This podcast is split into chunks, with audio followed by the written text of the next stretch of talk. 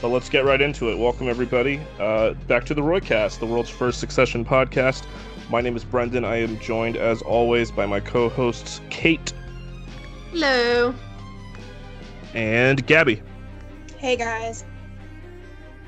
We are joined this week uh, by friend of the show and entertainment director for Harper's Bazaar, uh, Julie Kosin. Hello, Julie. Hello, guys. Thank you for having me. Very excited to be here for this particular episode. Yes, thanks for joining us. Yeah, we're really pleased to have you as well. Thank you. Yeah, you kind of hit the jackpot with this one. this is going to end up being like the episode everybody talks about, but it seems like the episode everybody's talking about so far. Although I think like every week has been kind of escalating, so there's definitely a, lo- a lot of a lot of meat on the bone here. The first three-hour podcast recording for Roycast. oh, if only that were true. yeah, I was thinking the same thing, Brendan. I was like, wow, it's a lot. A lot for Julie. I clocked it. We're at like 23 scenes. I have notes for every single one of them. Oh my god. Julie, do you actually work on the show or are you like the uh, are you like an assistant director or something? Oh god, I wish. I have a funny story about that where I went to see the New Yorker uh, TV critic Emily Nussbaum speak after her book came out, and somebody in the audience had worked on like with the prop team, and she had shouted the show out, and then um, the person in the audience was like, "I actually work on that show. We had no idea what we were doing on the first couple of scripts, but it works now." That rules. It was I amazing. Saw that, I saw that on Twitter. People talking about it. I think it was like, Linda Holmes or mm-hmm. um, but yeah, that's pretty cool. Yeah, so do we want to just go kind of chronological with this? I know we have this uh, honestly we do have this is more notes than I think we've ever assembled in like our Google Doc that I'm looking at right now for this show. Should we just go kind of sequentially through it? Um Gabby, I think you added a bunch of notes at the top about, you know, just kind of the setting of the episode. I don't know if you want to talk about that.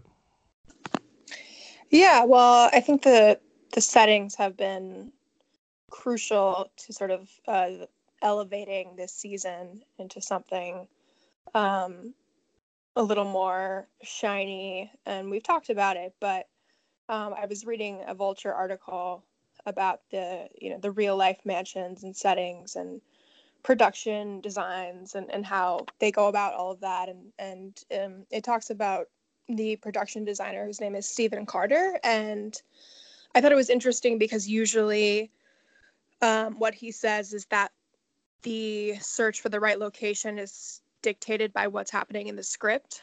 Um, but in this case it was sort of the other way around. So originally for this episode, Succession was looking at locations near Lake Placid, which is in upstate New York. Um, and they were going to plan to shoot a version of the Sun Valley Media Conference. Um, but they tend to, to try and stay in the New York City area, metro region for shooting. And since they had all this equipment for this episode to haul, they reversed course and decided to shoot um, in a mansion in Long Island called the Kahn Mansion. And it's just like a hotel. And um, I don't think that, yeah, hotel and event space currently. So they said that they drove out to the location in the dead of winter and the inspiration struck and then they were like well we this feels like we're in hungary so let's pitch pitch it that it's in hungary and so they brought that to the writers and suddenly the episode was um, now set in this sort of grim eastern european landscape um, That's that's so nutty to me. Um, but it also it also reminds me of this art this article I came across when I was uh, googling around and just found uh, like uh, for stories about like the Trump sons hunting and found that they have evidently also have like a massive hunting enclave in upstate New York that like uh, upsets their neighbors to no end. oh god Of course they do. yeah that's not surprising at all um, yeah i thought tom described it pretty well when he called it um, war-torn spooky anti-semitic vamp- vampire authoritarian europe Also in like a fake Vlad the Impaler voice. um, so yeah, just to wrap up what I, I was reading in that article, um, also something interesting that the episode was originally going to be titled um, Logan Goes Stalin. So hunting wasn't even like originally part of the whole, um, you know, sequence of events, which um, is really interesting because it felt so so central to what happens. Um, and then another just one other tidbit that I thought was interesting is that the crew swapped out a lot of the mansion's big portraits and paintings and hung their own set dressing, which basically consisted of fake early 19th century taxidermy, um, which I think, um, you know, just shows the incredible attention to detail that um, all of these um, set designers and um, production designers are, um, you know, trying to trying to get right. So, yeah, I thought that was that was pretty cool and and um, definitely the setting was crucial to the episode. I mean, it this whole episode reminded me a little bit of not a little bit, but a lot of it actually. Just kind of like how Brendan had the idea that um, that Vaulter was sort of a, a, an unofficial sequel to Lifeboats. To me, this was sort of the unofficial se- sequel to Which Side Are You On, which was also an episode with a very, um, you know, kind of brooding, haunting aura and um, to see it kind of come to life like this, like in a very legitimately creepy place, um, I thought was just another way that we see that this season, um, you know, the the sort of elevation of the material that can happen because the the character and personality development has been, you know, flushed out pretty well. Yeah, it was interesting wow. to hear you make that comparison, Gabby. Uh, sorry, Kate, did you have something? It was a stupid joke, per usual. Just gonna say, get getting a, getting a little racist against Hungary, are we, Gabby? My well, husband's half Hungarian, so you know I have a Hungarian friend. Is he really? yeah. Well, then you you get a pass, of course. Just you calling it like a very scary place it is kind of a scary place. They just banned gender studies in all of Hungary. Oh Jesus! Um, and they're going down the, the right wing, uh, xenophobe Eastern European. Well, no, all of Europe. Um, like like a walking Saudi Arabia. I'm impressed Tom even knew like the political situation there because I didn't know that until you just said it. So. Well, you know, I'm sure he reads the journal and whatnot. He was reading Condé Nast Traveler on the plane. yeah, he's just. I like the idea that, like, yeah, he's maybe he's reading that because he's on the plane, but just the idea that his reading consists of basically the extent of what he reads is like just travel magazines, just airplane magazines, basically. He probably subscribes to the awful, uh, what is it, Graydon Carter uh, newsletter that he just put out. no one knows what I'm referencing, I'm sure. I know what it, you're referencing. I don't know the name of it. it's like air. I don't know. It's like airframe or something. Anyway, uh, I thought that was a, that was an interesting comparison, Gabby, to which side are you on? Because that didn't occur to me at all. Because obviously the episodes are superficially quite different, although there are similarities. Um, chiefly uh, the direction of uh, Parekh, uh, who um, is a career cinematographer who's um, directed a few episodes of this show, including uh, Which Side Are You On, and this one and the previous episode, Vaulter. And I guess it's I guess the similarity I would point to is that it sort of builds to this um, climax that you think of as sort of an extended exercise in you know sort of absurdist farce. Um, in this one, it's quite terrifying uh, in a way, but it's also uh, sort of darkly funny. Uh, the boar on the floor game that the episode climaxes with, whereas in which side are you on? It's just this protracted, agonizing uh, illustration of Ken's incompetence and poor planning as he fucks up his own coup. Yeah, I mean, the other way that it reminded me of which side are you on, aside from um, just sort of this aura of spectral Old Testament kind of creepy shit that's going on. Um, just the, the structure in general, the narrative structure. Like we have Logan in both episodes in sort of a weakened state of mind, maybe, maybe not. Um, and he's growing increasingly agitated and he does have some reason to be agitated and paranoid and which side are you on? Of course it was about the vote in this episode. It's about the biography that's um, being worked on on his about his life and um, the pierce material. And then you know he grows increasingly paranoid throughout the episode. In this episode it's um, a little bit emotionally heightened, and I think the the setting does contribute to that. Um, more so than in which side are you on. But the end is that it turns into this sort of violent and sadistic ritual when the paranoia reaches a fever pitch and he singles out each person one by one, testing their faith and loyalty to him, also while humiliating and essentially terrorizing them.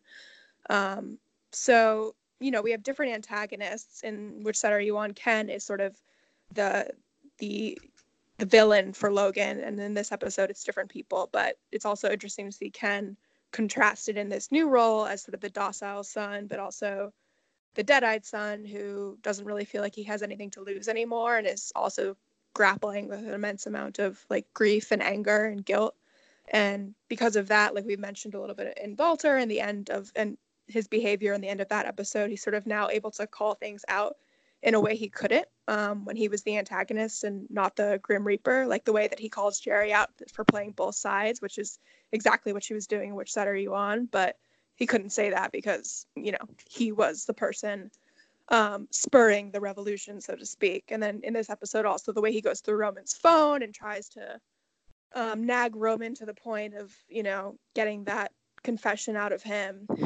It uh, is very interesting to see Ken positioned in a different way. And it's a huge contrast, obviously, to which side are you on. But I still feel like the the development of, of the story was very similar. Yeah, well, I think Ken is now ultimately like his dad's proxy, you know, and and will act as such from here forward unless there's something else going on with Ken that you know we haven't seen any indications of but just in terms of like you said um you know stealing Roman's phone and even in the on the plane ride back um Frank is able to suss out that Rhea. I don't remember her last name, but uh, the CEO from Pierce has heard about the deal and Logan, you know, compliments um, uh, Frank, and even then, Ken piggybacks on on the compliment. Yeah, like yeah, good work. You know, like he and Dad are symbiotic now. You know, they're they've joined forces, and um, yeah, I mean, like, he's Dad's puppet now. But right. Kendall also seems to be thawing for me. Like in my notes, I have reheated corpse because like for the he's like starting to come back with his like um corporate jargon. You see that in the in the meeting at the beginning of the episode. Like he's starting to seem like a real human being again. He, he literally looks sick to his stomach at one point during War on the Floor. And part of me wonders if he went after Roman to like bring an end to it. Yeah, that's a good observation, Julie. Absolutely. Especially like, I mean, you know, you think of the way that, you know, he's um, starting to, in trying to serve his dad, you know, like sidling up to Roman, making a sort of uh, false attempt at, you know, connecting with his brother, um, you know, using, you know, this idea of, you know, reconnecting with his family as a tactic to um, uh, ally himself closer to his dad um, is you know really striking and something that you know yeah you wouldn't have imagined the Ken we saw in episode one when he was just like almost mute and shell shocked um, the entire episode. Um, but Julie, I'm also wondering what you made of kind of Logan's state in this episode because there's, you know, obviously one of the first things we see uh, in the episode is Logan getting a physical, getting a checkup, um, and you know, there's implications that his health is still ailing him, even though he seems like he's at the top of his game and he seems more possessed of himself than he did in the first season. Uh, that he's still not all there. Well, he's on a medication that attributes like anxiety, paranoia, irritation, and I threw that line away the first time I watched this episode, but then I was like, upon my second or third rewatch, I was like, well, wait a minute, maybe that is partially contributing to this total meltdown he's having later. I mean, I can see this meltdown happening at any point, but he's reached a point where he doesn't actually care what anyone thinks of him because he has all the power in the room no matter what.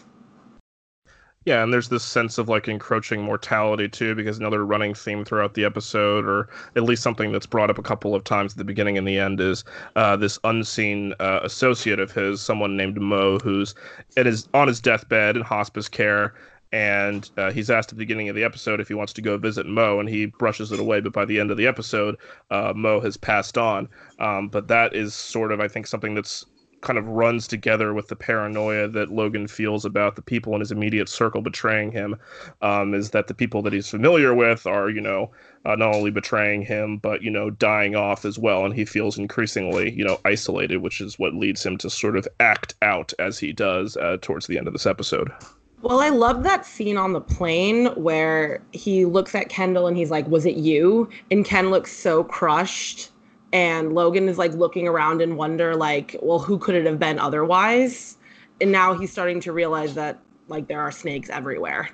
Yeah, absolutely. I mean, uh, to to give some of the background for this, the uh, the thing that really has everybody at loggerheads with Logan in this episode, although of course none of them will fucking say it to his face, is the acquisition of PGM or uh, Pierce the sort of blue blood, um, you know, mainstream respectable liberal media organization that Logan wants to acquire. Um, I don't know what everybody's thoughts are on, you know, what PGM is meant to kind of represent. As usual, it's an amalgamation of a couple of things. Mainly, I would say probably Viacom slash CBS and the Soul the Sulzbergers who own the New York Times um, because there's this implication that not only do they have a respected newspaper, but they also have you know respected uh, you know 24-hour news channel um, that they run. Um, Gabby, what did you think of uh, Pierce in this episode? Like, what what did they kind of represent to you? Well, I think what stuck out to me was Logan calling the Pierces blue bloods, and we've talked about this quite a bit, especially in season one. Um, that Logan grew up poor and not only poor but abused and it doesn't take a lot to imagine that he had a very traumatic childhood. Um, and i think we continue to see sort of this theme of logan heaping contempt onto people that are just like him in the fact that they're very rich. You know it's sort of goes to austerlitz when ken calls logan out for being jealous of his own children. We talked about that briefly but i think um, this story and this sort of underlying, um, maybe unconscious confusion that Logan has over the type of people he wants his kids to be, um, the role he wants them to play in his life, the duality of who he is, where he comes from, and the versus the world he's had a hand in making, um, is really starting to emerge um, as something that is incredibly difficult for Logan to articulate, and therefore, um, you know, he acts with violence and and um, you know, with hard-headedness, even with the stuff with Mo, you know, you can sense that there's some sentimentality there, something going on, and you know, the fear of mortality as well. But then, you know, he just tells Carolina to send IT Sam to go look for clues. Um, you know, that's his way of protecting himself. So him calling the Pierces blue bloods is pretty funny because you know, blue blood, blue-blooded people make up a lot of rich people, and that's a lot of the people in his orbit. But he somehow doesn't consider himself um, a part of you know that uh, kind of pedigree, which which he's not. Um, and but it's does it really matter when essentially he's uh, making the world in the same way that those blue-blooded people are making the world? But I think it's I re- a very very difficult thing for him to reckon with. Yeah, I think that's an interesting point. I will say that I read the Blue Bloods comment even though it does in general refer to you know wealthy waspy people um i read it more as like you know their liberal kind of politics. I don't know exactly why um but just and and maybe that is the reactionary in him is he sees all rich people as different um per se whether I guess especially if they, you know, uh, hold liberal values and things of that sort. But um, that spoke to me more just of him despising like the type of rich people they are. Right, versus- because they're snobs. They love Shakespeare Frank. Exactly. Yeah. Like spoke more to his resentment of a certain type of rich person versus like you're you hit the nail on the head, Julie, in, in terms of how I I heard it. Well, it's it's. It, well, I mean, it's, I it's I don't both, think that's really different right? from what I was saying. Like, I, I'm not I'm not seeing the difference there. Like, I don't think he. I think it's exactly about being that kind of rich person, being a, like a an old money person that he doesn't like. Mm-hmm. Yeah, exactly. I think it's it's it's both. I mean, because the bit another big animating force throughout you know this resentment and paranoia that's building in Logan throughout the episode is his fundamental mistrust of the people that are in his orbit, right? Because they're not people like him who, you know, started from, you know, a hard Scrabble background and, you know, clawed their way to the top. They're, you know, largely people who are, you know, from old money, from privileged backgrounds, and he just doesn't trust any of them. You know, that's why he is not just lashing out at Roman at the end when he asks him about the price of milk. He's lashing out at, you know, Ray, who I don't I don't actually know what his role is in the company, but you know, he's a lawyer or something, and he's got a similar, you know, cosseted uh, uh, frat boy, blue blood background um, that he just fundamentally doesn't trust. Um, so yeah, Pierce does represent this sort of liberal politics that he has a resentment of, and you know, I think is a you know that plays into the discussion with Shiv about you know why she's kind of scared about uh, the possibility of you know uh, ATN also running that network. Um, but you know, mainly I think it all it all flows together in this big stew uh, for uh, for Logan that boils over.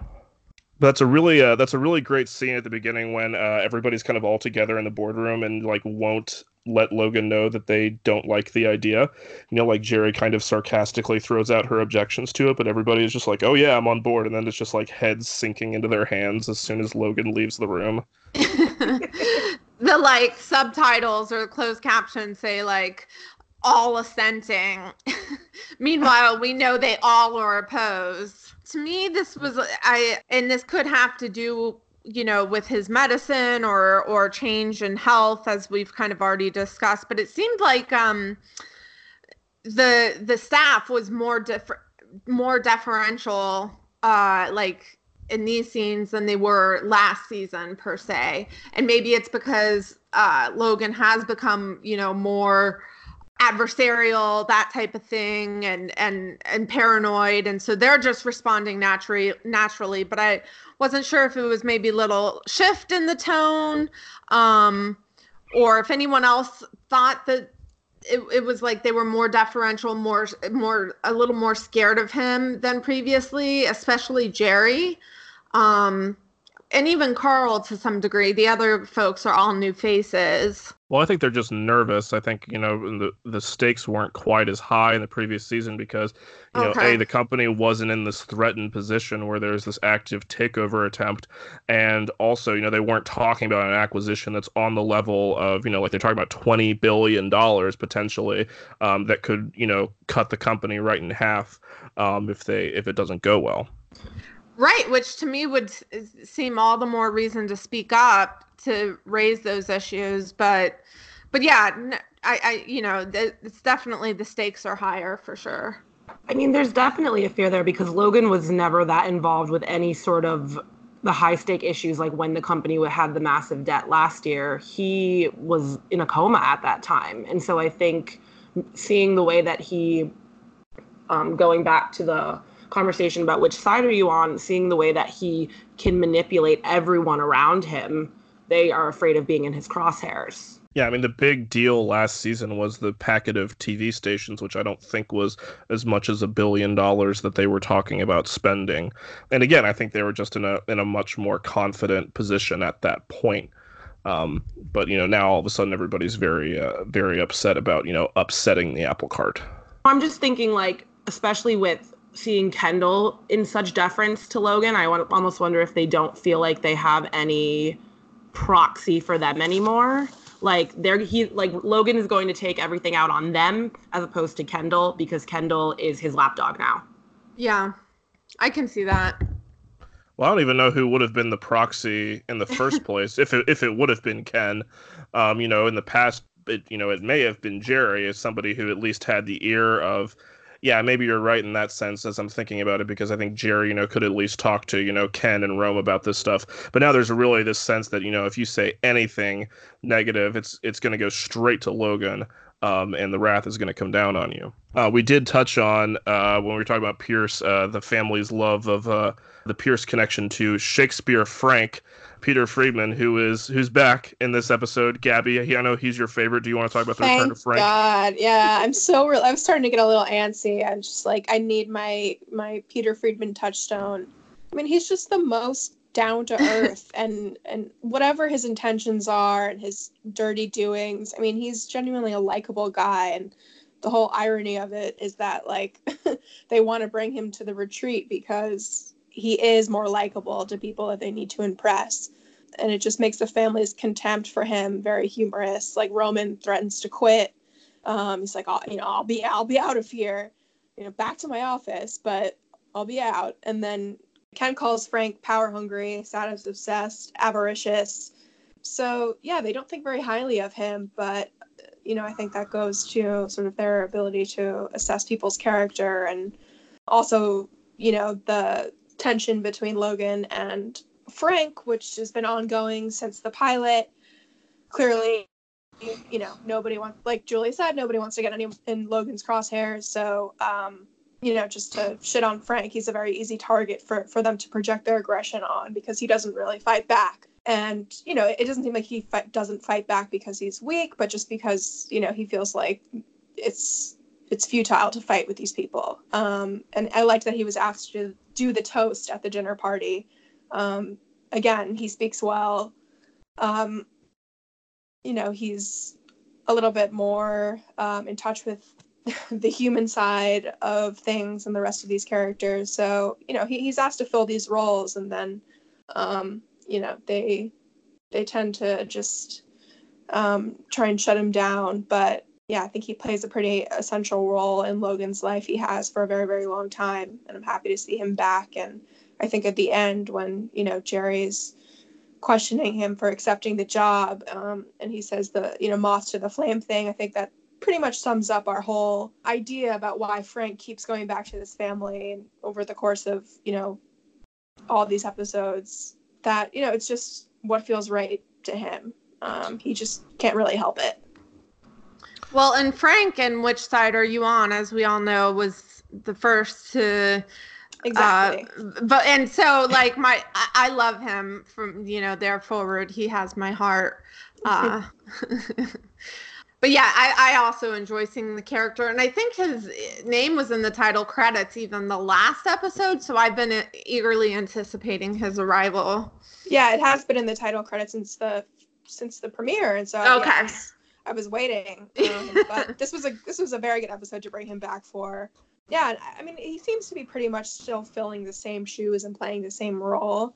Well, he, he's I, kind of a he's kind of a functionary, right? Like he's right. somebody who just kind of belongs in this world. We talked in our episode with Isaac about how he's a very kind of like Shakespearean figure, somebody whose you know allegiances to you know the the nation, or in this case to the firm, you know, a, a more than it is any one particular individual. He serves this role where he has kind of this servile nature, but he does have this strong allegiance, and it seems a form of love, you know, for the family, and wants to you know do right by the family by Ken and Roman, not just Logan. Um, but uh, I, I like the detail that uh, he's gifted a watch that's inscribed inscribed with the lines of that Tennyson poem Ulysses, some work of noble note may yet be done, which is a poem all about basically just like not letting old age claim you and remaining vital into your uh, twilight years. Um, so that's kind of a, a, a I thought I thought that was befitting, you know, the way they kind of describe his character as what's the great nickname they give him? Bor Vidal. Bor Vidal. Bor Vidal, yeah. Yeah, it's it's also funny that they you were talking how he's very Shakespearean that they actually point out and call him Shakespeare Frank. and that's the first time I think the show actually references Shakespeare like as by know, name, yeah. Yeah, the author. Obviously they've, you know, Lady Macbeth, there's been a ton of references to the various plays, but there's um, literally a Hamlet joke in this episode. Yeah, right. Yeah. yeah and a Hamlet it's yeah. getting more like we, we talked about it obviously and everybody's talked about it people who were early adopters of the show that it's a greek tragedy it's very shakespearean um, but it seemed like um, it was more like simmering under the surface whereas in in this season i feel like they're in a position where they can sort of um, be a little bit more on the nose about it and it works um, just because they've already established those dynamics and and the personalities so clearly and frank well, really, is just the antithesis of Logan because Logan walks into the room and toasts to our top team, and you can see everyone looking around like that's the lamest thing you could have said right now. Right. So Logan comes back, and when he wants to give a toast again, he's like, Frank, you handle it. And Frank's like, old friends. Like, he's got that sentimental bit to him. But at the same time, this is like something that's been sit I've been sitting with for a while. I just feel really discomfited by Frank. And I think it all goes back to Roman's sort of like deep distaste for him. It's it, it, to me at the beginning it felt like oh Roman doesn't like to be babysat by Frank, but I'm starting to think there's something under the surface there, and I'm turning into a bit of a conspiracy theorist. Well, I don't know if I'd go that far, but I for the first time that in this episode, I was sort of like, hmm, that didn't seem like Frank. Is when Logan brings up the thing about the girlfriend and Palermo and you know, and then he makes the joke at the end about needing to kill a guy in Palermo, which I think was a joke, but it was the first time that we sort of see kind of the more unsavory parts of someone like Frank. But it's Yeah. everyone on the board. It was Carl too. Yeah. And I thought it was funny in the end when uh, Gerri asks Frank, like, is that what you expected? And he's like, not really. um, and then, yeah, even going back to the poem, Brendan, about mortality, um, when they're sitting at the table and Logan's kind of making excuses for his behavior. And he's like, you know, it's the meds and the jet lag. And Frank's like, oh, yeah, the jet lag totally gets me too. Like, regardless of, it's almost feels like Frank can, I don't know, has a little bit of an outsider's perspective, but he humors the family. He humors Logan for reasons that aren't necessarily entirely clear, but you know, the moth to the flame thing seems to be a pretty pretty apt explanation. And the juxtaposition of like the, the boar on the floor evening um which during the entire time i'm watching i'm thinking these people are g- better fucking quit. Like i mean who would subject themselves to this? And then frank the next day accepting the job. And you know as you mentioned gerri like being like are you sure you want to do that? I was just thought it was really funny um a funny moment that like Frank would accept after like the ho- the horrifying evening that they had the the night previous. Not to go too far into that, but Well, they're like all Gerri- making like seven figures, so keep that in mind. And Gerri's so good at playing both sides, but you can tell that that why was like pure Yeah. emotion. Get and you out. rarely see that from her, but even her, she's like, it's the money is not worth it at this point. Um, Speaking shall of we- money, sorry, Brendan, where were you going to pivot to? I, th- I think you're pivoting away from where I was going, uh, but that's fine because let's uh, let's go that direction instead, please. You mean Connor? Absolutely. I'm not paying. Clutching his uh, Bell's Two Hearted Ale in his hotel kitchenette. oh god, and, and what's the line when Shiv asks him, you know, what they do with rich people in jail, and he says, "Oh come yeah, on." Yeah, they let him out early to avoid litigation. or- litigation yeah to mitigate litigation oh god right. And the way that There- he's like he's calling um you know, he's he's looking down on the the elites while standing in the penthouse and Shiv kind of calling him out for that. But it's very funny. It's very reminiscent of like what Trump supporters talk like, you know, like where- oh like, totally d- and his surrogates talk like, you know, the elites. It's like you are the fucking elite. right and then Yeah, and, you're then, literally higher than the elites. and then shiv pointing it out and him kind of condescendingly responding i have a really smart younger sister don't i willa He's so condescending to Shiv in that scene. You don't hyper decant. Like he looks oh at my god, the hyper she's. So, she's so uncultured and green. Like he's like As he so pours himself a pitcher of burgundy from a Cuisinart. She's like, she "Yeah." hand she hands him a bottle of wine. He's like, okay, thank you. Like like he was insulted by her yeah, bringing yeah. him a He gift. like, well, right, well, no, because the exchange is like he hands, she hands it to him, and he goes, "What's this?" And she goes, "Oh, you know, whatever." And he's like, "Okay, thanks."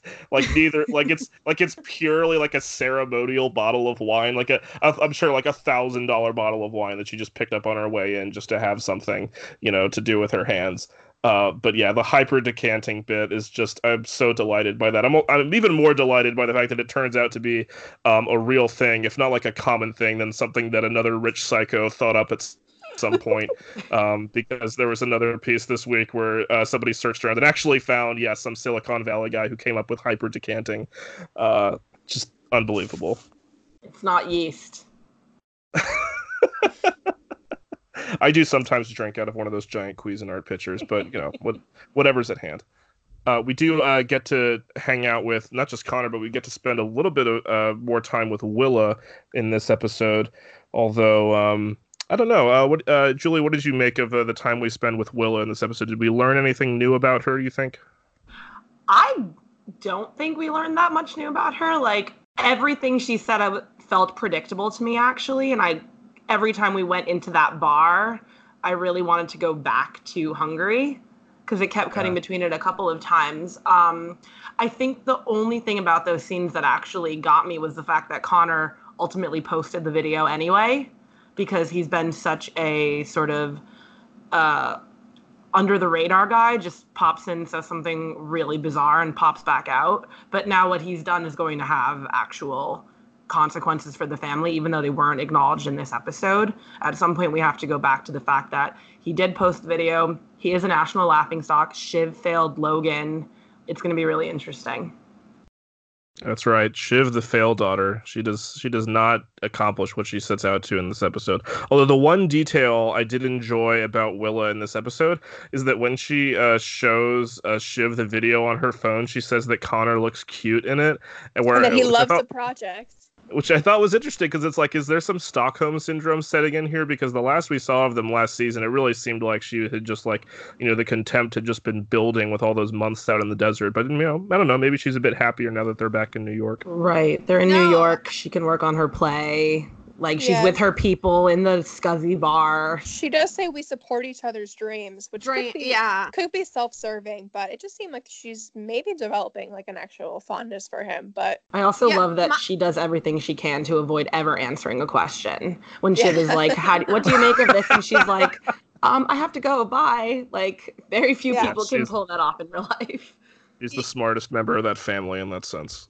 Seriously. Yeah, I I thought that I came away thinking that her and Connor have developed a relationship um albeit, you know, pr- probably some self-serving nature to it, but they seem to have genuine affection and also I was really impressed similar to what you're saying Julie that she doesn't answer the question. She wasn't intimidated by Shiv at all, and everyone's intimidated by Shiv. So, um, it, it, felt like a contrast from Austerlitz, I think. Like she's starting to get comfortable with this family. Ah, and like knows so how to play advice. them.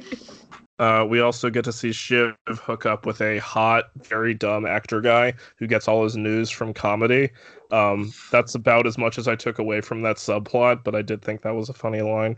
She was so revolted by him offering her weed. That that the do you want to hit the resin at the bottom? And he's she's like absolutely not.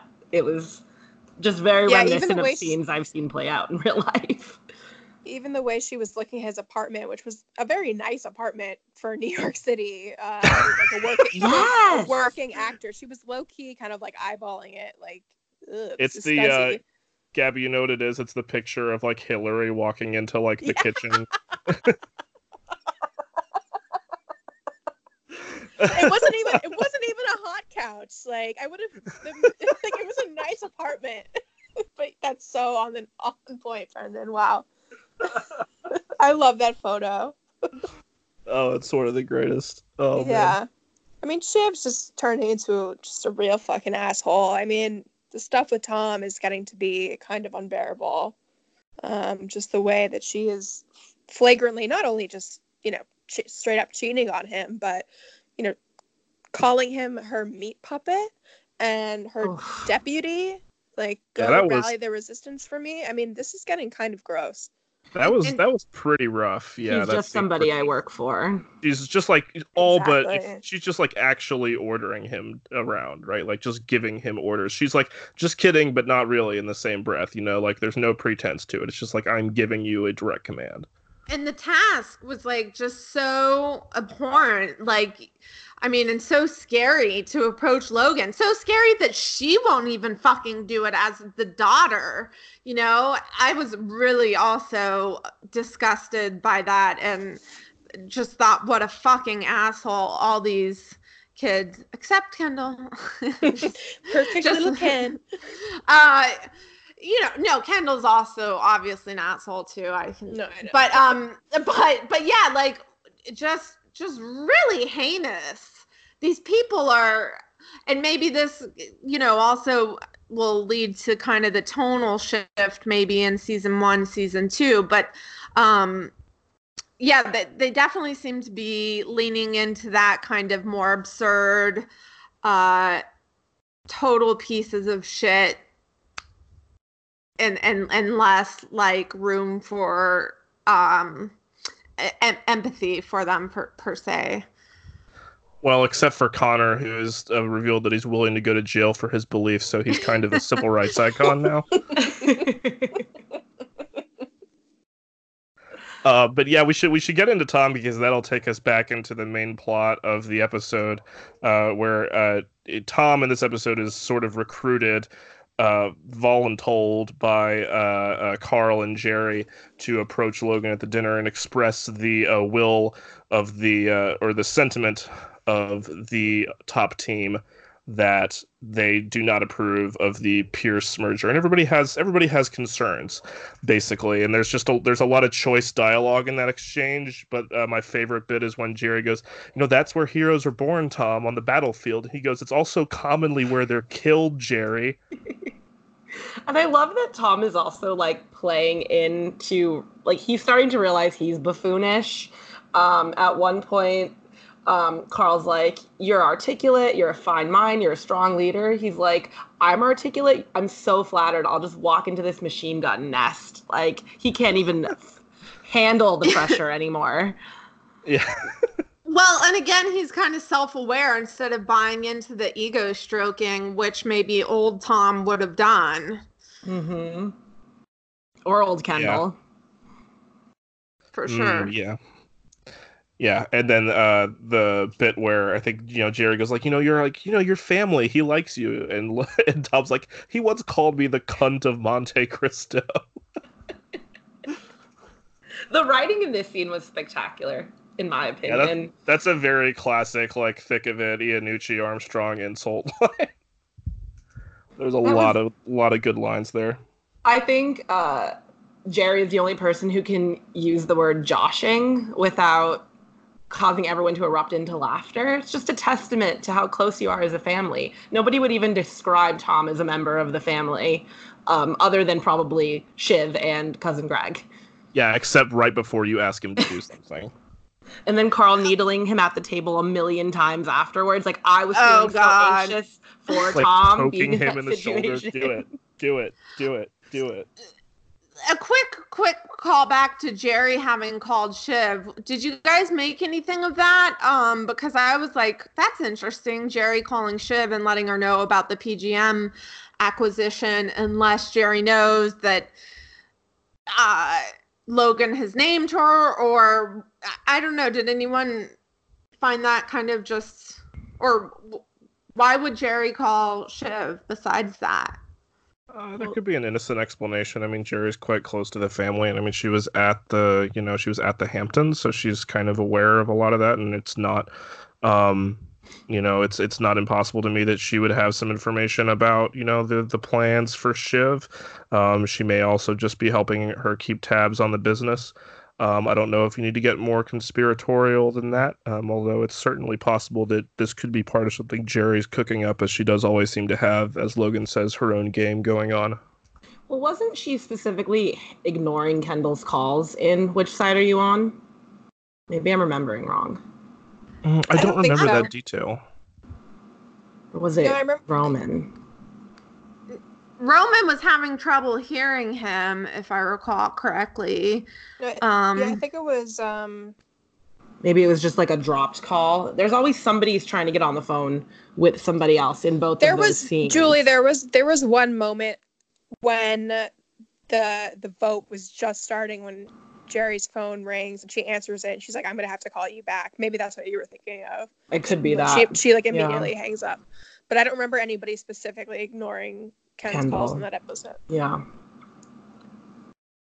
I, I wouldn't be surprised if Gerri has some sort of inclination that Logan and Shiv are conspiring because she was, I mean, according to Shiv, she was on the phone the entire time they met that morning about PGM. It wasn't just a phone call from Gerri, it was uh, Shiv heard the entire conversation. Oh, I didn't have that takeaway. That's Yeah. interesting. She she specifically says I had Gerri on the line. Yeah. No, you're right. She did. I, I just didn't hear it that way. That's that's interesting. Anyways, Well, I didn't.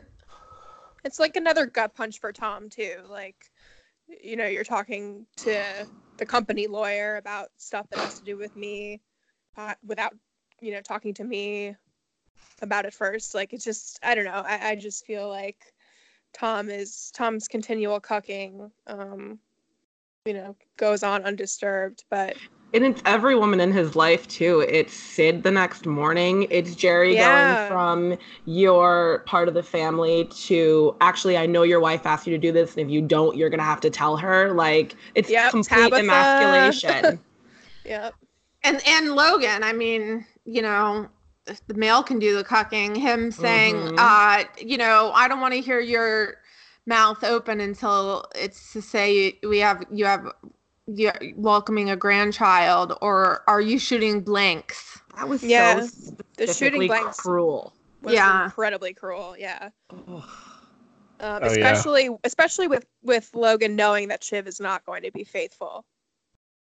Mm.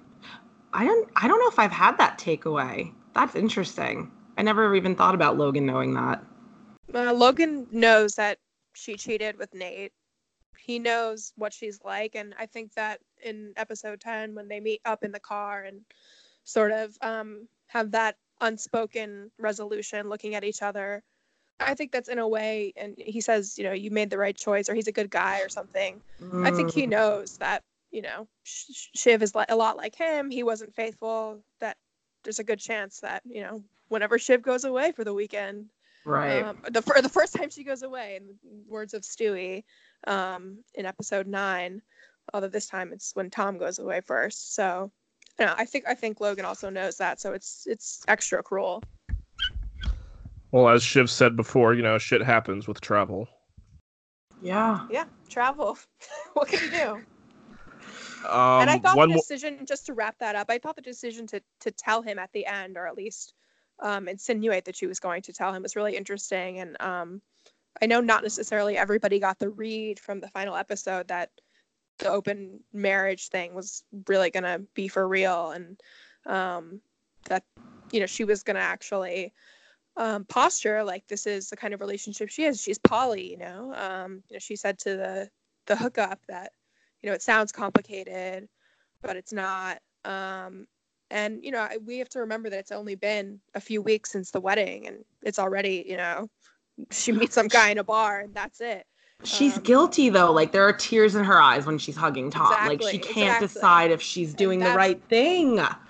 well she knows she's not doing the right thing but the thing i think that anguishes her so much is that she doesn't know why she can't Right. Um, and you know that's a humanizing moment for shiv and what's otherwise a very uh, kind of villainizing episode for her But is there any part of you, you of you guys that thinks beyond her feeling guilty about cheating, it's also like she knows that she should not have put Tom into the machine gun nest in the first place, and she's just trying to prove that she can run this company and be a mercenary.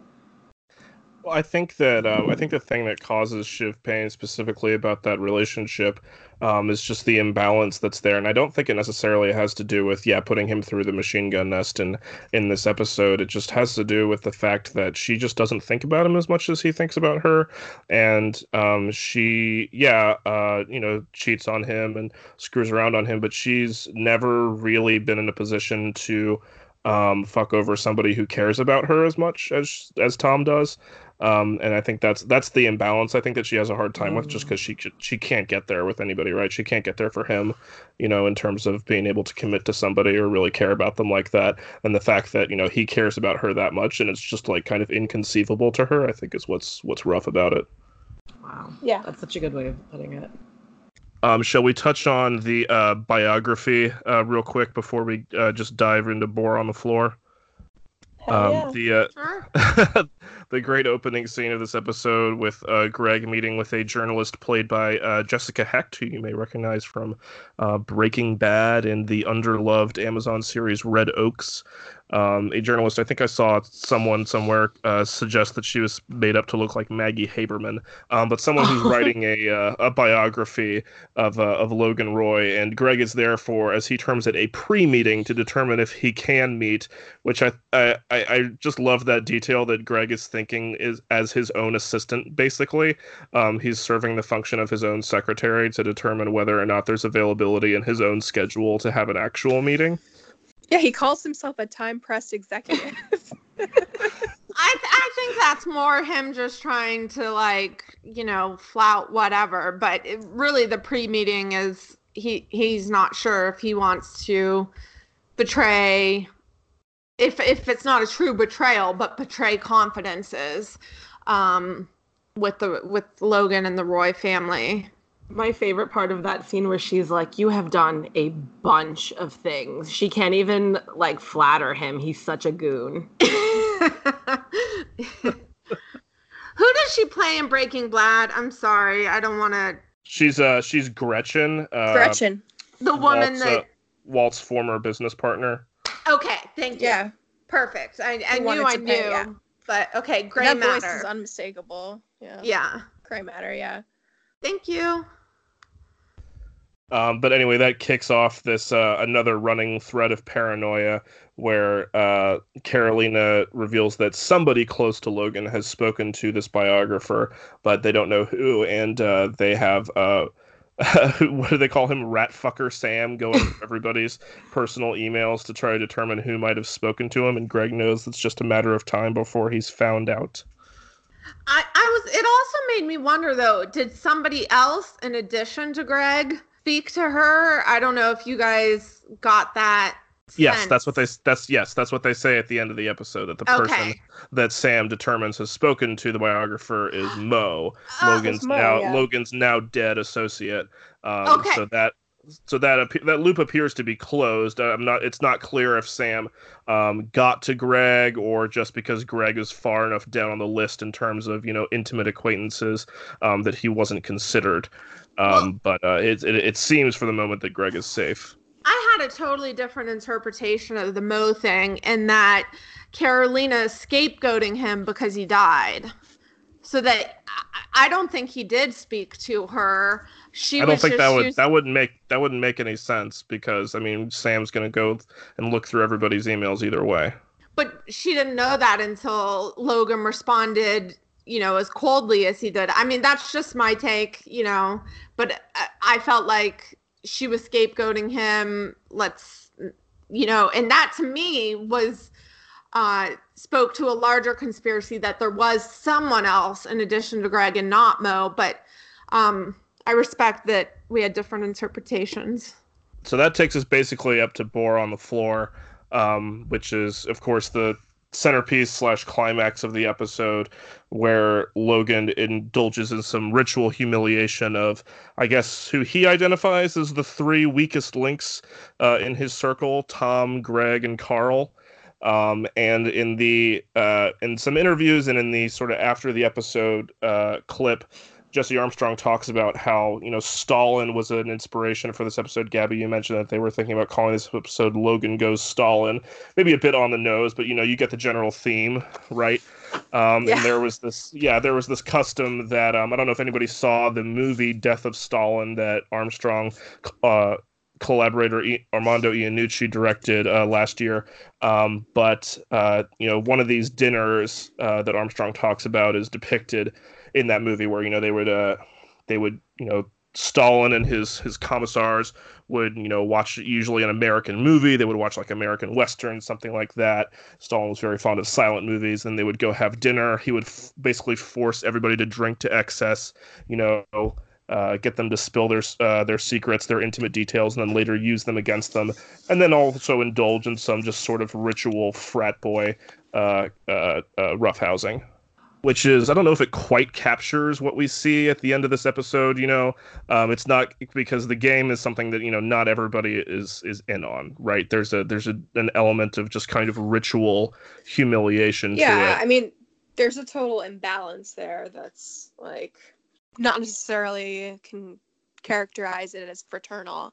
Yeah, I got a I got a strong uh frat boy vibe from uh from Ray the uh um Yeah, that uh, guy. Yeah, the- where did he come from? um?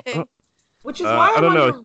Yeah, there are a few new faces, as as mentioned before, but there's Ray, there's Sam, a few new folks. My favorite detail from that scene was one of them ushering out the waiters from the room. Like you it was actually cannot Col- it was actually Colin that. who ushered them out, which is so perfect, such a like perfect detail because Colin really is Logan's true mercenary. Oh, it was does all this dirty Colin. work. Yeah, yeah, his Logan's thuggish head of security, his He uh cleans his- his everything stop- up. yeah, that man. What has he seen?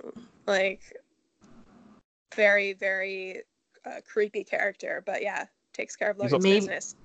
Yeah, I mean, he's also in this episode standing between Roman and Ken. And to me, Roman was like the stealth kind of um, center of this episode. Like, we've talked about how this is a big Logan episode. Um, but Roman and Kieran Culkin's performance, I felt, was, you know, obviously we love Kieran Culkin. We love the character of Roman. And we've talked about episodes where he's been really strong. But this to me was his strongest performance on the show and the one where you really most felt for what he was going through and you know what kind of animates and drives him in terms of his needs uh, you know his need to impress his father his need to sort of prove himself against his brother and just the abs- the way that he just absolute absolutely slumps and falls apart when his dad calls him a moron at the very end i thought was just kind of like the center of this whole thing um, where you see just like what is kind of behind all of this stuff that's all of this spectacle and luxury that's uh, you know surrounds all this narrative. That's what's at the very center of it is that slump in his shoulders. This was definitely, for me, the moment that Roman's veneer definitely cracked, like all the way. Um, we talk about Kieran's incredible physical acting, and um, in this scene, after that moron comment, he, like, the look in his face was a face that we haven't seen on Roman before. Um, you know, genuine, genuine sadness. Um, I Yeah. think it's the first time that we see Roman's hair messed up the next morning. Um, and Mm, Gerri, yeah. needing, Gerri needing to tie his shirt and, or button his shirt, and he says he feels awful, and it's just not anything that we've seen from Roman before. Um, you know, he's he's definitely feeling um, desperate, panicked, um, and then you know the whole dynamic with Ken. Ken now kind of has this, um, you know, reckless attitude, this uh, drive, this instinct, and you know it, the the fight that they had with the phone. Roman was like looked like such a little boy. Like it just it definitely like harkened back some you know childhood dynamic of you know that younger sibling desperation. Um, yeah the and the then body language of that Yeah. fight i thought was incredibly specific to actual fights i had with my brother uh, growing up yeah that was uh, it was so spot on it was such a it was such a good recreation of that dynamic which is very real and i think a lot of people know very well I think Yeah. at one point he says, like, are you fucking joking? Give me my phone back. I've literally done that exact thing with my siblings, like, within the last five years, like, as a full grown adult. Like, it was perfect. yeah the Yeah. way he like kicks ken in the ass as he's Yeah. walking away right and and yeah that's just like enough to get you through the anguish and pain of the rest of the episode Is um, that- those moments of humor like that 'cause that was Is that the first time we see Roman that close to tears? I think so yeah Yeah, because Um, we've seen him can't like humiliated anything. before. We've seen Logan like snap at him, but and He you can tell just- that it bothers him. But he usually like shrugs it off. You know, Yeah, takes it on somebody just- else. like he cringes for a second and like you know we've seen him punch people but like the sadness there is what really stood out to me And him saying I'm not a moron is, I think, truly the first time he's ever actually stood up to his father. Every other time he's like immediately crumbling, like I'm gonna walk right out of here back to my office. Earlier in the episode, he has no stomach for it, but he actually feels the need to defend himself in this moment. yeah and, and i think the way that logan humiliates Roman in this episode which he doesn't do by doing you know boar on the floor which you know we can get into why logan chose who he chose and how that all went down but um i think by not choosing roman for that more like overtly humiliating task um he still is a sadist, and there's something about um, the the privilege of his own kids that Logan Mhm. can't help but feel disgusted by.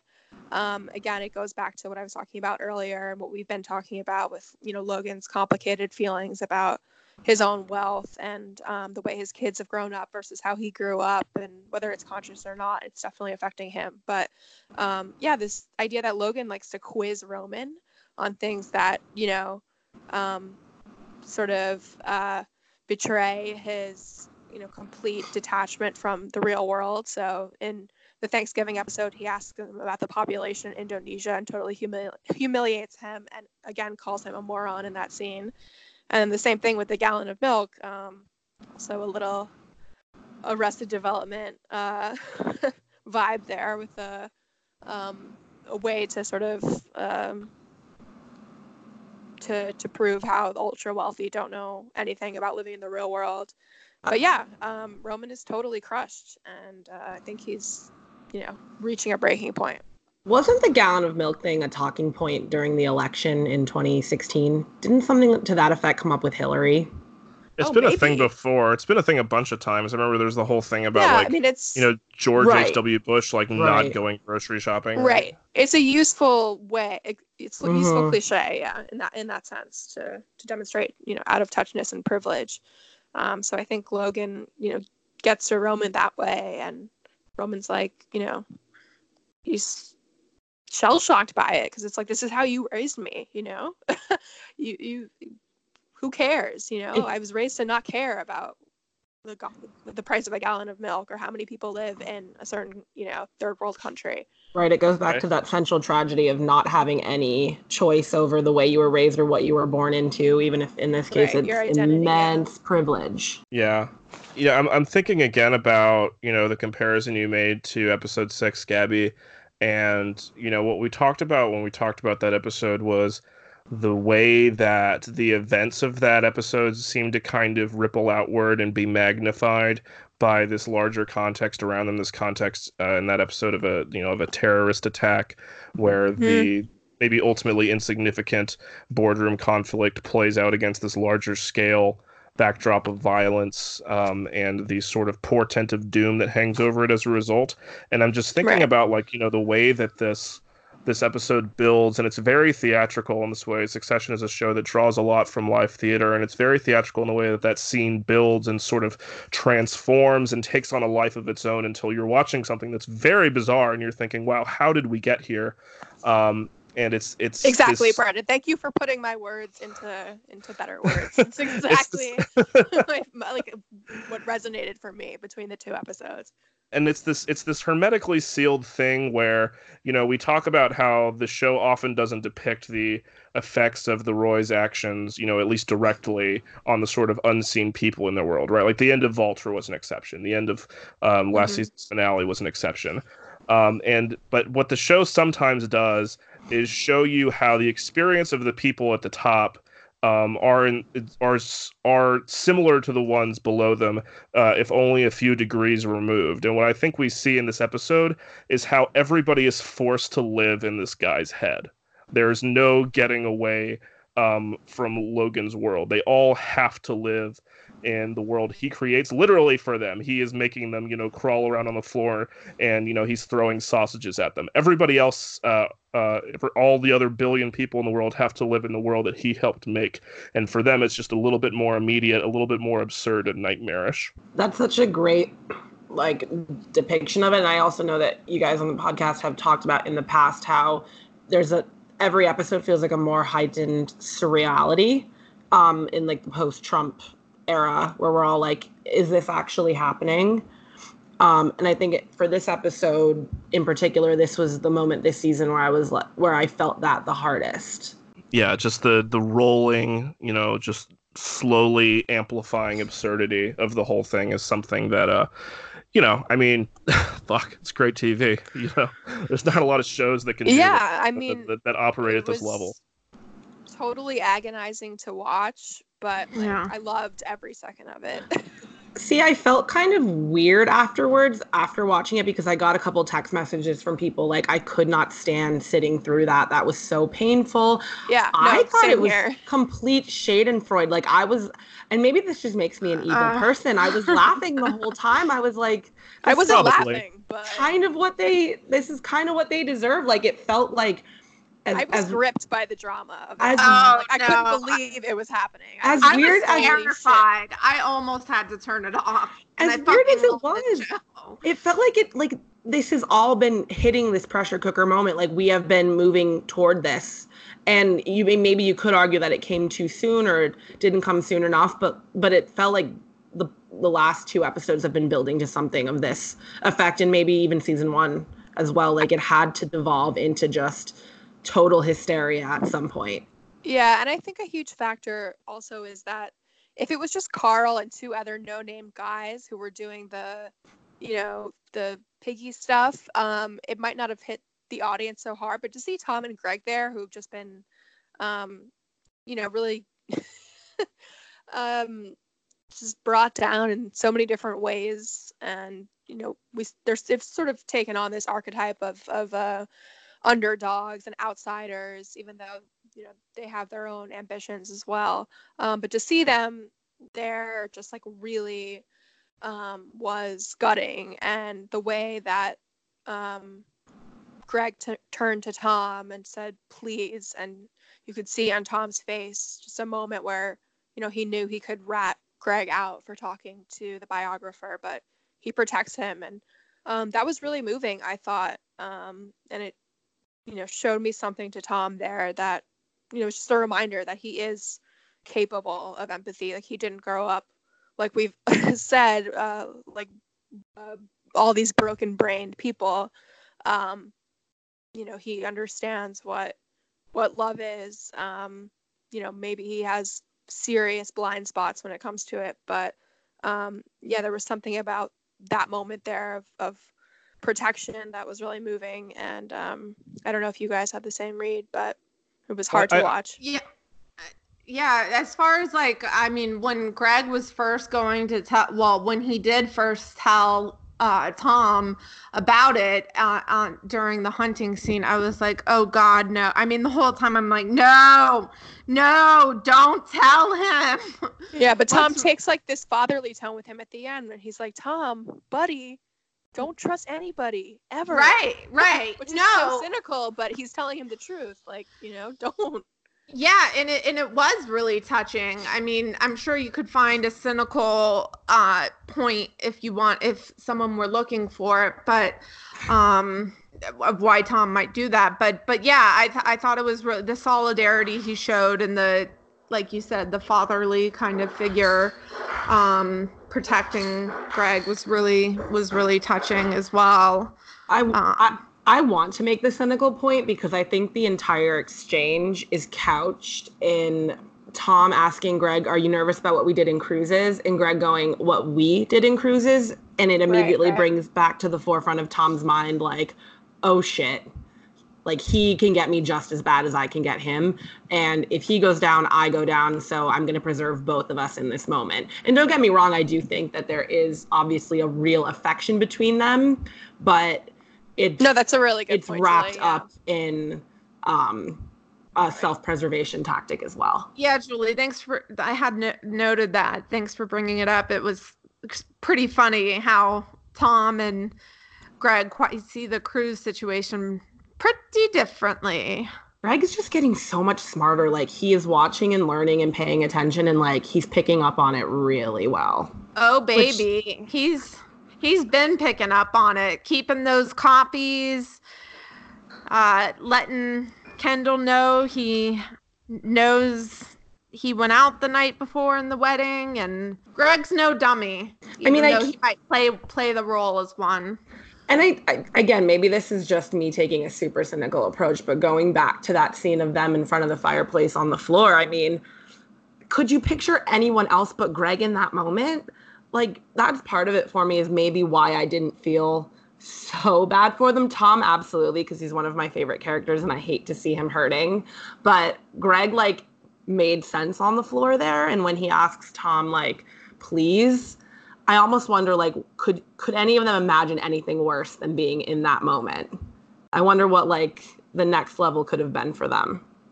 Brendan, I'm wondering, we both kind of, or, or, we've all, all the ladies here have kind of spoken on our thoughts, you know, in regards to how we felt during the boar on the floor scene. I'm, I'm wondering, like, how you internalized it. How, what, what were you thinking and feeling during that scene? And, uh, I mean, you mean regarding Greg and Tom? Well, Greg and Tom and like the whole situation was it funny or was it terrifying and borderline had to turn it off? Was it I mean for you, how did how did how did you just feel in general, I guess? Um, well, you know, I've uh, felt this I reacted kind of the same way I do whenever I see this show just kind of you know, pop off like it's doing. I'm hooting and hollering at the TV because um, I'm watching such, you know, great great stuff play out. Um, you know, I, bas- I, bas- I, bas- I basically can't be like uh, amused or terrified in that moment because I'm just like, oh man, this is just this is so good.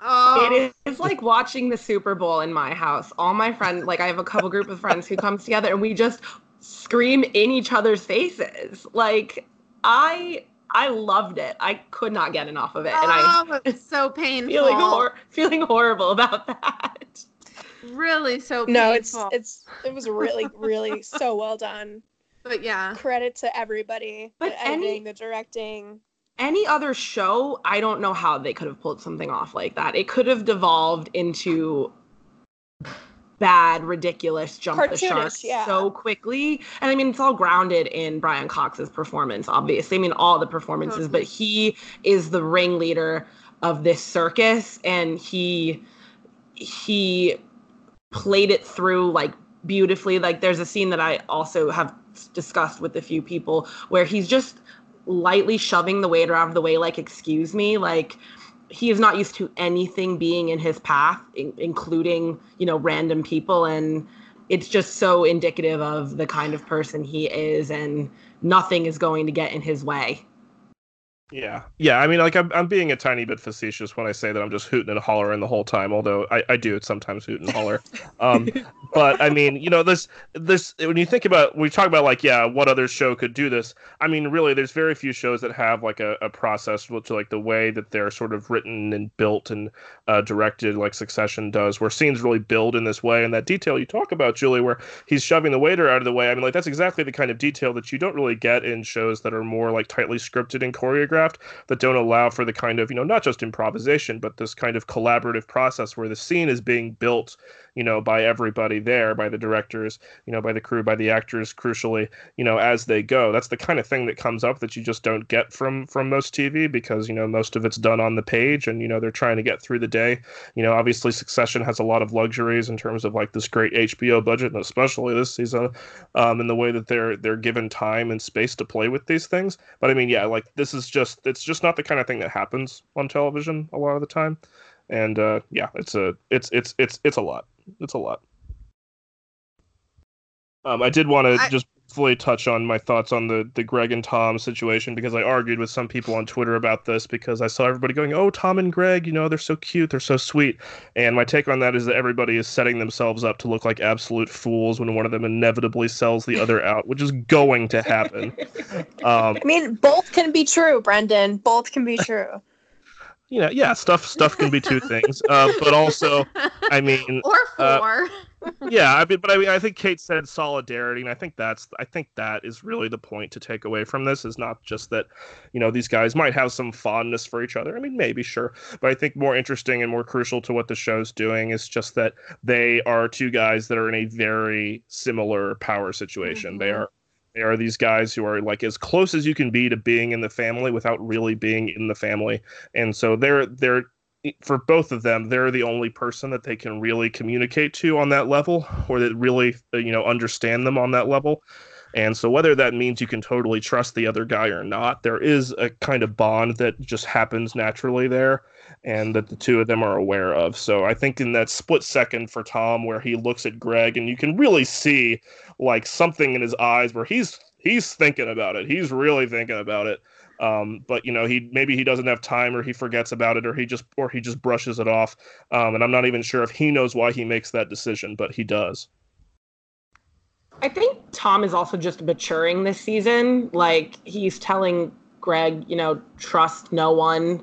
Mm-hmm. Um, last episode, he gave Shiv some really good advice about, um, you know, spinning the plates, which she ultimately didn't take. Then that could be to her detriment. But I don't know if that's maturity or just not a side of him we've seen before. But in addition to his buffoonishness, like he's clearly giving things some thought. He's not running on pure animal instinct and also sticking up to Shiv. Um, yeah. You know, in the, in one of the final scenes. Um, I just wanted to add, and this is just a little little note that was fun for me, but how Brian Brian Cox Logan kept referring to the retreat as a morale boost, and like what? Oh, yeah. and, Every time he said that, Gerri's like, "Yay, morale!" I'm sorry, I'm such a Jerry stan. I cannot right and not brag about her like gerri's fantastic and uh she was in a i watched a law and order the other day that was like maybe 25 years benjamin bratt um I was gonna call him Lenny Briscoe. Fuck, uh, Jerry Orbach. Anyways, that J. Smith Cameron was in. It was, it was great. Um, but Gerri's fantastic. But like, even like, it's just so funny the morale, and then what this actual retreat devolves into, which is like, I mean, if that's not the opposite of morale or like the hell version of morale, I don't, I, I don't know. I mean, um, when the, Logan asks, um, not it wasn't Carl, it was Ray maybe to pee in the bucket, and you there you can see Karolina's face in the background, oh, like yeah. HR nightmare, PR nightmare, like it, like it. That's oh, not yeah. even the worst that it gets. Yeah, and Ken swatting Rome's phone away because he says indemnification, dumbass. you know, he's like, you can't record this. And I just wanted to point out too. I know everyone, big Nicholas Braun fans and uh, Greg fans. Uh, did, did anybody else notice that he has dimples before this episode, or was? what on earth kind of question yes, is that? I have Kate, but it's a good question, Brendan. That is the type of question it is. Okay. This, this is I a family show, Kate. I don't think I noticed that until you just said it. Well, wow. and it was only in the opening scene with the biographer that he had these little cutesy smirks, and I was like, "Oh, Greg has dimples, little Greggy, his cutie cutie pie." His face. There's something about his face when they're like about to go hunting and it's like it's like clearly very cold and he has his hat on and he looks so vulnerable and like not at all like he ever looks. He's so serious. I felt like such a deep amount of affection for him. Ugh, it was just this whole episode i'm sorry. This is like hearing people talk about naming livestock. They're just gonna get hurt guys. No it's true I mean, you're absolutely correct. And and I'm ready for for Shiv's downfall after last episode. I'm I'm sorry. Shiv's stand no longer. I mean, we always knew she was the closest to Logan as is. Um, I I love the parallel um, when first of all her father just keeps hanging up the phone on her over and over again, and um, at, at, this point in the episode, um, when when he calls her to say take care of Connor and he hangs up on her and Tom gets onto the couch next to her and she goes what is going on? It reminded me of the scene in um, episode six of season one where she's again like what is going on with the vote of no confidence? Like it is not going to be easy for her to get out of being out of the loop. Like nobody really wants to bring her into what is going on despite the fact that you know she's ostensibly the heir to the throne.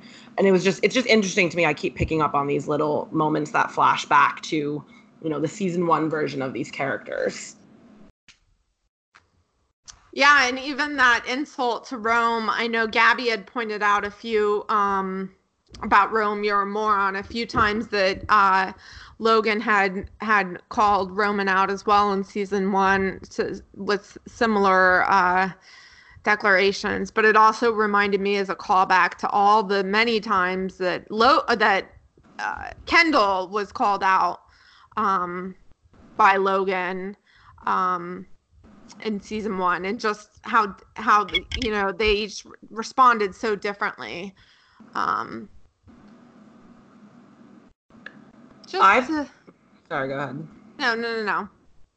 I just I I keep I think upon reflection the episode like the the whole scene when they're on the plane is my favorite my actually my favorite bit of acting from Brian Cox in this episode.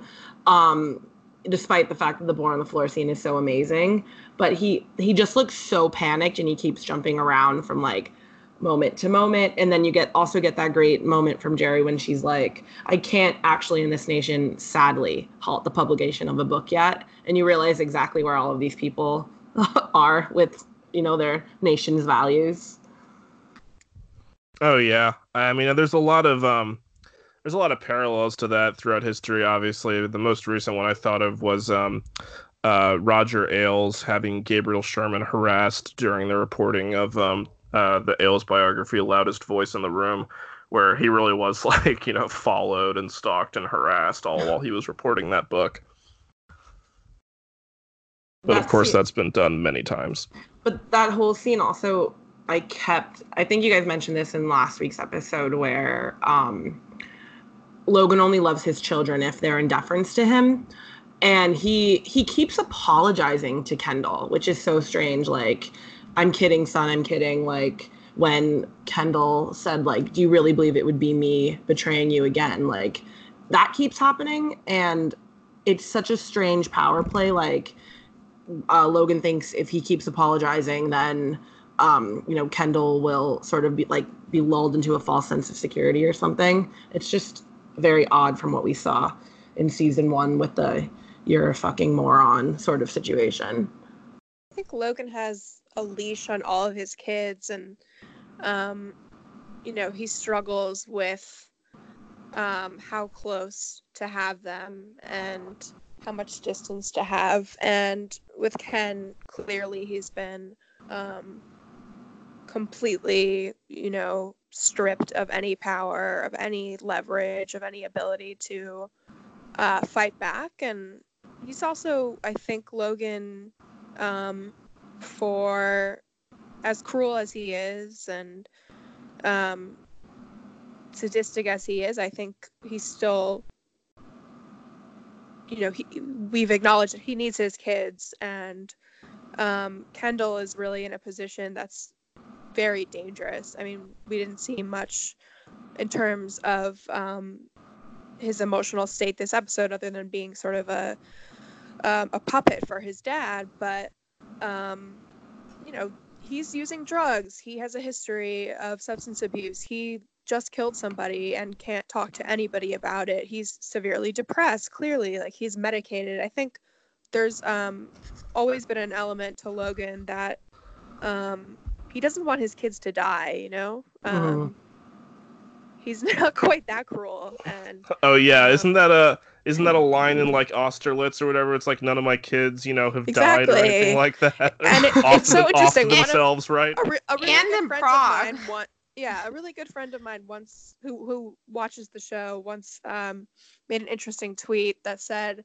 um, that the most unbelievable thing about succession is that none of the roy kids have died because usually in these um, you know uh, legacy billionaire families there's always some sort of like freakish awful string of tragedies or you know um, think about the kennedys or families like that um, which I thought was interesting and maybe you know something to think about. That um, you know Logan, he's reckless and and he wants his kids to feel pain. He wants everybody to feel pain because he feels pain. But um, yeah, I think there's a genuine just like you know. I, I know that you're in a really tough spot and I don't want you to die type Yeah. of thing going on there.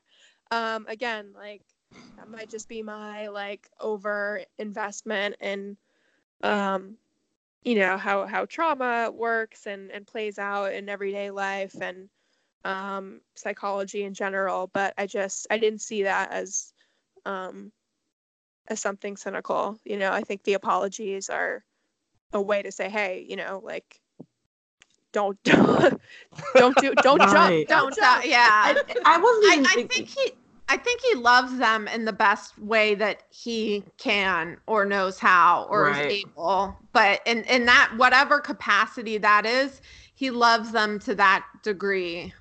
Um I'm not even sure if I was looking at it in a cynical manner, more of just like their relationship has evolved to this very strange Yeah, no, point. I, I understand. Yeah,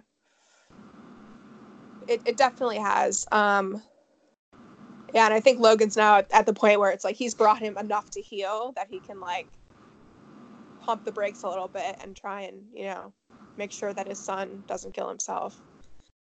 Yeah, the dog metaphor pops up in this episode too, because of course they do use dogs when they're hunting, and uh, Ken is sort of the dog who has to sniff out right the uh, the rats in, in Logan's midst. Um, I was also struck just in that scene where he's going through Roman's phone how close Colin is to him and how close he is just basically in function to Colin right now. Um, how they're very similar Colin guys. is his handler. yeah, exactly. He's his sensei. Oh my god, creepy dude. Yeah, yeah. Logan is um. I mean, Kendall's being watched very closely, for sure. I also just thought just then, Gabby, when you were talking about um, uh, rich doomed families of the um, uh, the Hunter Biden profile, Right, right. New Yorker Ooh. from like a month ago, where it's like my first reaction after reading that was like, can you even understand the Hunter Biden profile if you haven't seen Succession? Um, because it was just yeah, incredibly strong Kendall Roy energy. We've been going on for a while. Do we want to go around and do final thoughts? I was curious if we kind of came to any consensus or I mean I guess there's not really consensus necessarily to be had but like what is going on with Logan? Like do we think something is going on either medically or related to the med side effects or I think like all of the above, basically. yeah, I think mean yeah similar to the first season. Yeah, well that's yeah that's it's, what I was it's hard to tell. you But I keep it's- going- it's vague. he, he does look so much healthier though and that's the He thing does. that keeps throwing me off is that he has so much more energy in this We season than he did last too, season he Right. yeah. right Right, but but the point, the thing, I mean, I don't think they would have included the scene with the doctor were it not significant of something. I also appreciate the doctor's the same one from season one because that's exactly you know how it works in that world. your your house doctor. Right. Um, yeah, no, there's definitely something going on there, I think. And I think it's important to remind us of that because he literally had a brain aneurysm like six months ago. So, and he's 80. And so, Yeah. yeah. Um, you know, I think that's just another ongoing tension the, the looming mortality and aging and, you know, the oxid- oxidizing of the body and so forth. Right. I guess I, I just mean more spe- specifically like playing a di- direct role in his uh, uh, newly twisted um, games that he likes to play with his staff. But like you said, I mean, it's all the above. We don't know, but something's going on. So. I mean, my read of it is just given how much more energy he seems to have and how it's so starkly different from how sort of cloudy he seemed season one, is that yes, he's he's clearly still ill, but he's getting better. But cle- but he's also on some sort of medication that is driving him to make these sort of really questionable leadership decisions. That was my takeaway He's from that. definitely first. he's definitely more paranoid because of, of the meds, without a doubt. Yeah. And I and I think even like uh Gerri and Karolina whispering on the plane and he's like, What is this? Like clearly they knew they could have gotten away with that before and he wouldn't have taken any notice. But now he he's really on his guard in a way like why would he have any reason to be that paranoid before that moment? I mean, obviously you have the Pierce thing going on, but there's no sort of like direct issue in that moment. Yeah, I guess my only other lingering thought is like, why isn't Marcia there? I mean, and there's no exact answer, but um, she seems to have taken a step down in terms of Logan's confidants um, from season one. Uh, otherwise, I think if it were season one, she'd be at the retreat.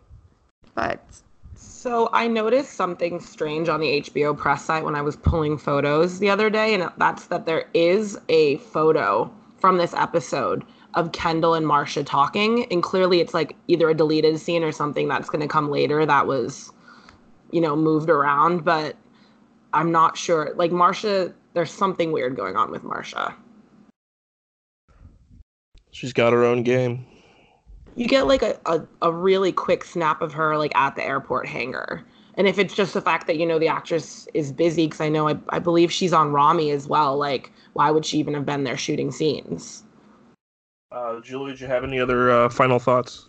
honestly the one thing i love the little scene between laird and logan when laird's like i hate to be a party pooper but i have poop like it's such a ridiculously random scene and it's that's what sets Logan off and he screams like, you know, this is supposed to be choreographed. That that is choreographed as a dog getting fucked on roller skates. Like they really Oh, gave him yeah. some spectacular lines this episode. Choice lines. Shout out to Laird. Imagine being paid to just scream fuck that much. I truly cannot. Um, Um, I like Danny Huston saying, "I've overthrown governments and burned villages for you." Just a, a line that he could only deliver like that. It was so like beautiful, but saying something, you know, that So- obviously belies that. But um, yeah, I just want to shout out to him because every time he's on screen, he's just totally magnetic. He's perfectly oily. Very oily. Um, well, I wanted to shout out a couple of quick pieces of writing about the show that I liked. Um, one of them was not directly about Succession, but um, Megan Greenwell, uh, the former now former editor in chief for Deadspin.com, um, wrote a piece, um, uh, her last piece for the site about uh, her experience with the uh, new management at Deadspin, uh, where the uh, former Gawker sites are just you know kind of kicked around, hoping that the next leap will be the leap home uh, for whatever uh, private equity vultures they end up with. Um, but Megan Greenwell used the uh, Vulture episode and the experience of the sort of Vulture staff with Roman and Kendall as a sort of um, as a sort of device in this piece that I thought was really interesting and spoke to um, how the show resonates with certain realities in the media world. And then there was another piece um, for the Passion Weiss blog um, that I liked uh, by Evan McGarvey, and there was just a line at the very end um, that I wanted to bring in, which was uh, a reference to uh, Mad Men. Um, and there's a, a a line by Miss Blankenship in Mad Men, the uh, uh, blind secretary, who I think says to Peggy at one point, "It's a business of sadists and masochists, and you know which one you are." Oh, R.I.P. she, she's an astronaut. But that's it. Uh, Julie, uh, we can find you on Twitter, I think, and you are writing regular recaps of the show for Harper's Bazaar. That is correct. Well, thank you so much for joining us, Julie. This was this was a great discussion. I'm glad we I'm glad we got to chat uh, for this long. Thank you for having me. I really was a privilege to talk about this specific episode. Julie, you want to give us your handle really quickly? Oh, sure. It's at Julie Kosin at Twitter. Perfect. Thank you so much, Julie, and thank you for listening to us and being a supporter. We really appreciate it. Oh my gosh, yeah, keep it up. You're obviously a, a, very, very pure fan. It's easy, to, it's easy to glean. I think my colleagues are just glad I'm not screaming about it in the office as much. All right, to everybody listening, thanks so much. We'll see you next week. Cheers.